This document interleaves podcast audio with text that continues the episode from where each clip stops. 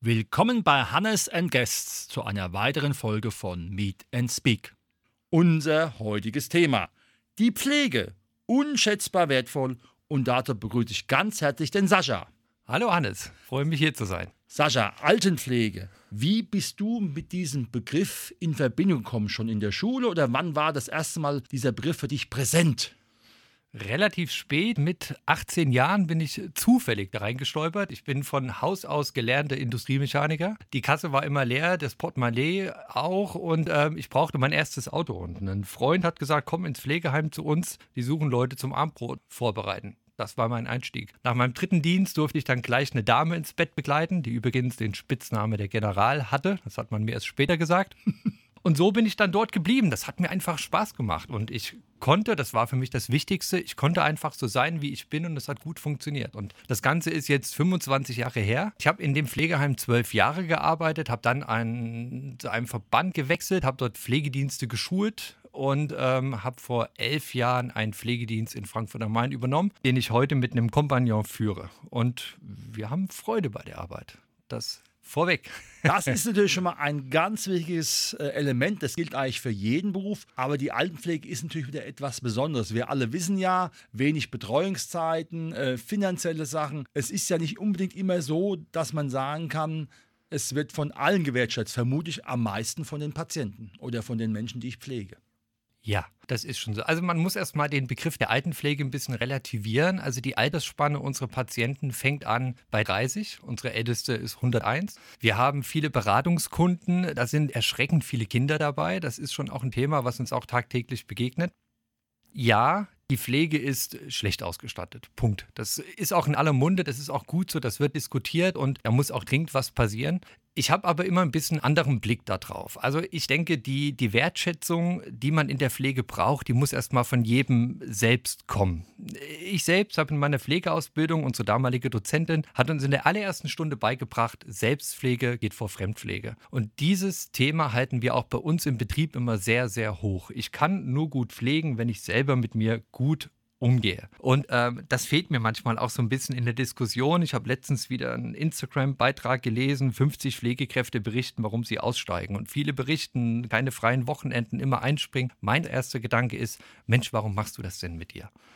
Power dich nicht so aus, bleib bei dir, mach das, wozu du vertraglich vereinbart da bist aber setz dir selber Grenzen. Kümmer dich um dich, kümmere dich um deine Familie. Nur ausgeruhte Pflegekräfte sind zufriedene Pflegekräfte und dann macht die Arbeit auch Spaß. Ich habe natürlich mit Patienten zu tun, die in Lebenskrisen sind die krank sind, die wahrscheinlich nicht mehr gesund werden, die demnächst vielleicht auch sterben. Das ist unser täglicher Kontakt und dadurch muss man auch eine ganze Menge aushalten können. Ich kriege nicht immer positive Rückmeldungen. Ich bin häufig auch der einzige Ansprechpartner als Pfleger. Und da kriege ich natürlich auch einen Wut ab und so weiter. Aber ich muss eben die Energie, die ich für den Beruf brauche, aus mir her selbst raus finden. Das ist ganz entscheidend und wichtig. Mhm. Ja. Wie geht man dann damit um? Ich meine, bei anderen Berufen, da ziehe ich die Karte und gehe nach Hause. So nehme ich ja dann doch Emotionen und menschliches Leid mit oder auch nicht. Also wie kriegt man da den Abstand zu diesem doch sehr anspruchsvollen Beruf, der ja auch psychisch eine Belastung bedeutet? Ja. Ich muss drüber reden können. Ich brauche unbedingt jemand in meiner Nähe, mit dem ich gut drüber reden kann. Ich persönlich habe das große Glück mit meinem Kompagnon, dem Mario, mit dem ich den Dienst führe. Wir haben uns damals in der Ausbildung kennengelernt und arbeiten bis heute parallel äh, zusammen.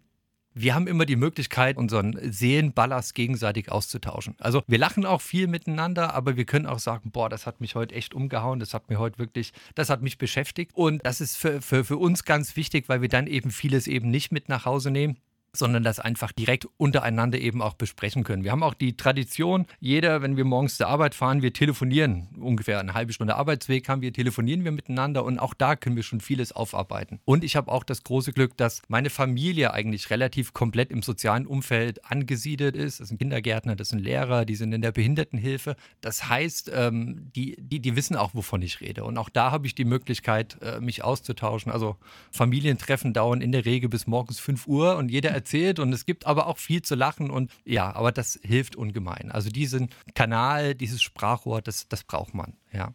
Wie muss man sich so eine Arbeitswoche vorstellen, wenn man ein Unternehmen leitet, was ja auch Angestellte hat, die natürlich auch alle Sorgen haben und Nöte? Ja, ich würde es mal so bezeichnen, dass wir jeden Tag puzzeln, dass wir jeden Tag puzzeln. Also wir haben natürlich in erster Linie unsere Patienten mit ihren Anliegen, mit ihren Bedürfnissen, mit ihren Leistungen, die die abrufen möchten, die die brauchen, die zum Teil auch lebensnotwendig sind.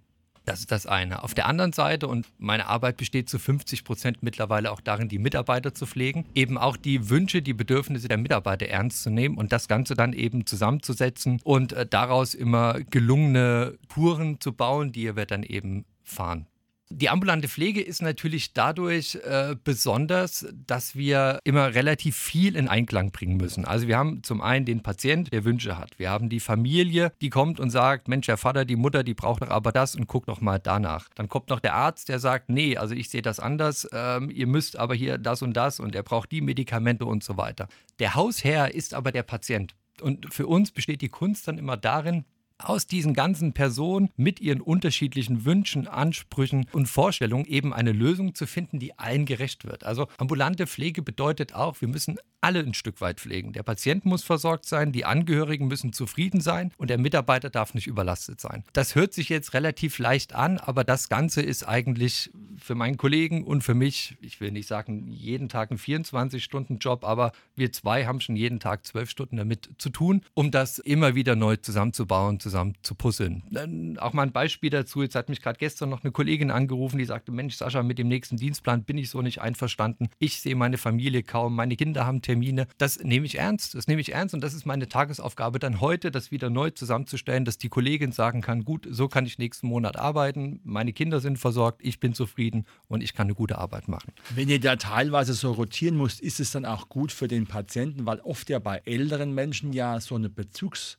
Person mit dem ich sage jetzt mhm. mal, Pfleger oder mit der Pflegerin da ist. Also wie kriegt man das hin? Oder hat da jeder einen Stamm? Also wie muss man sich das halt vorstellen? Ja, also wir haben, wir haben schon relativ feste Touren. Also es gibt Mitarbeiter, die teilen sich dann Touren. Äh, das wird natürlich auch aufgeteilt äh, nach den Bedürfnissen. Also es gibt Tätigkeiten, die dürfen zum Beispiel nur speziell geschulte Fachpersonal übernehmen und nur die können das dann auch ausüben. In der Regel zeigt es sich dann auch, wenn wir, wenn ich einen Patient aufnehme, sage ich immer, ich komme nach einem Monat nochmal vorbei und dann berichten mir die Patienten, Mensch, Schwester äh, A, B, C war super super, Schwester D, puh, mit der komme ich irgendwie nicht so klar. Und das nehmen wir dann natürlich auf und versuchen das dann auch in unserer Planung so zu berücksichtigen. Aber wir sagen den Patienten auch von vornherein, eine ganz feste Bezugspflege machen wir nicht, weil wir eben auch Mitarbeiter haben, die eben auch Wünsche haben. Also nochmal, das muss sich die Waage halten. Und es gibt auch Mitarbeiter, die sagen, du, die Patientin mag mich zwar, aber ich gehe da überhaupt nicht gern hin. Ich komme da nicht klar. Die raucht wie ein Schlot, ich hasse Rauchen, ich kann nicht in die Wohnung rein, äh, wird mir übel. Und das nehmen wir natürlich genauso auf. Und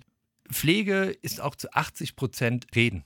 Reden. Also ich habe das mal gezählt. Wir haben am Tag haben wir durchschnittlich 90 bis 100 Telefonate, die wir führen mit Patienten und so weiter. Und ähm, alle Wünsche, alle Bedürfnisse zu den Patienten. Wir kriegen es immer hin, dass die Patienten zufrieden sind. Also in elf Jahren hat noch keiner gekündigt. Ich sag's mal so. Ja. Das ist sicherlich eine Top-Leistung.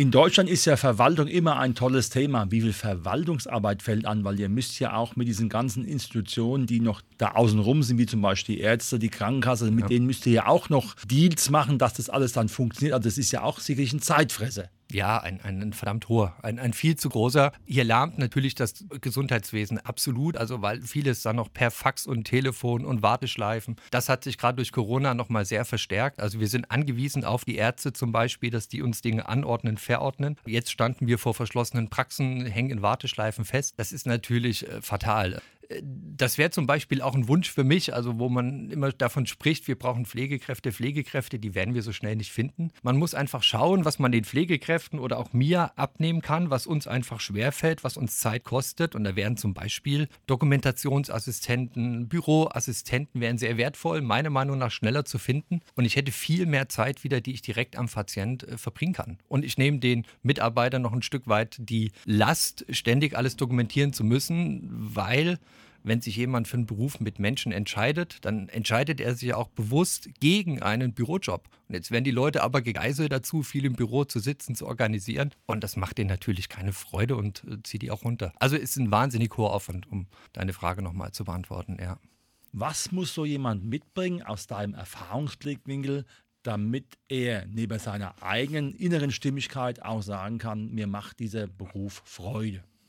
Ja, ein grundsätzliches Interesse an Menschen, eine, eine, eine gewisse Unerschrockenheit, die braucht er auch eine schnelle, gute Handlungsfähigkeit, das ist entscheidend. Also, wenn wir als Pflegedienst einen neuen Patient aufnehmen, da ruft eine Ärztin an, sagt, Herr Müller, Meier, Schulze, Straße, Adresse, geht da mal hin, hat Wunden an den Beinen, müssen dringend versorgt werden. So, mehr weiß ich erstmal nicht. Und dann kann, kann sein, dann stehe ich da in einer perfekt ausgestatteten Wohnung, barrierefrei alles, aber es kann auch sein, das ist eine absolute Messi-Wohnung, wo ich kaum meinen Weg finde. Und ich muss immer wieder improvisieren können, schnell Lösungen finden können, keine Vorurteile gegenüber Menschen haben keine Vorbehalte. Und ähm, ja, ich brauche ich brauch eine Teamfähigkeit. Also nochmal, Pflege ist Kommunikation. Ich muss mich mit Leuten kurzschließen können, ähm, keine Angst haben, um mit Ärzten, mit Doktoren, mit Professoren, mit Fachärzten ins Gespräch zu gehen, denen auf Augenhöhe zu begegnen. Gesundes Selbstbewusstsein, Interesse an Menschen und auch ja eine gewisse Flexibilität, die ist ganz entscheidend. Ja. Mhm. Wenn jetzt jemand sagt, aufgrund des Interviews, das ist ja total spannend, was der Sascha sagt, wie oder wo kann man dich oder euch finden? Also wir, unseren Pflegedienst, äh, wir sitzen in Frankfurt-Bornheim in der, in der Habsburger Allee. Das ist unser berufliches Zuhause, das Frankfurter Nordend, das Ostend bis rüber nach Sachsenhausen, Bornheim. Da sind wir zu Hause. Wenn uns jemand finden will, dann immer gerne. Und ähm, ich möchte das auch nochmal betonen: Pflege ist ein schöner Beruf. Punkt und Pflege macht Spaß. Ich finde, dass momentan ist das eine sehr überhitzte Diskussion und, und äh, in jeder Talkshow wird darüber berichtet, wie schlecht die Pflege ist. Und äh, auf Instagram sind hunderte von Pflegekräften, die dort über Minuten lang da berichten, was alles falsch läuft. Aber so ändere ich ja nichts so ändere ich ja nichts. Die Dinge müssen angesprochen werden, die müssen auch dringend geklärt werden, das ist wichtig, aber wir brauchen Personal und wenn alle immer nur darstellen, wie schlimm und wie schlecht das ist, und das ist es nicht, das muss ich wirklich sagen. Es gibt viele Arbeitgeber, die machen das hervorragend. Und ähm, wir müssen alle dazu beitragen, dass wir Mitarbeiter finden und junge Leute von dem tollen Beruf überzeugen. Ja, ganz wichtig. Jetzt gibt es auch Menschen, die in der Pflege arbeiten und dann sagen, also mir wird das alles zu viel, ich mache dann doch lieber was anderes. Wie geht man mit so Menschen um und wie probiert man vielleicht sie dann doch noch bei diesem wichtigen Berufsbild zu halten? Ja, also ich kann all diesen Menschen nur raten, ähm, nicht vorschnell hinzuwerfen. Der Gedanke, den man dann öfter trifft, ist, ähm, warum soll ich denn wechseln? Das ist doch überall gleich. Und hier kann ich nur sagen, nein, das ist es nicht. Es gibt nochmal Mitarbeiter, die fantastische Ideen haben, um ihre Mitarbeiter auch zu pflegen und zu binden. Nicht vorschnell aufgeben, sich selber klar zu definieren, was möchte ich, was möchte ich nicht. Wenn bei mir zum Vorstellungsgespräch jemand reinkommt und sagt, ich bin Pflegefachkraft, ich möchte bei euch arbeiten, aber ich brauche die zwei Wochenenden frei, ich brauche jeden Freitag frei und ich kann montags nur Frühdienst machen, weil mein Kind dann eben zum Fußball muss, dann machen wir das. Punkt. Also dann machen wir das. Also dass diese Work-Life-Balance, ähm, ähm, die ist sehr entscheidend. Und ich kann nur daran appellieren, nicht aufgeben, sich umhören, zu hospitieren, sich andere Pflegeeinrichtungen anzuschauen. Es gibt tolle, tolle Läden. Nicht nur uns, sondern noch viele andere. Ja. Wunderbar. Das war heute unser Thema. Die Pflege, unschätzbar wertvoll, mit dem Sascha vom Individualteam aus Frankfurt. Herzlichen Dank für die Einblicke und weiterhin im wahrsten des Wortes frohes Arbeiten. Dankeschön.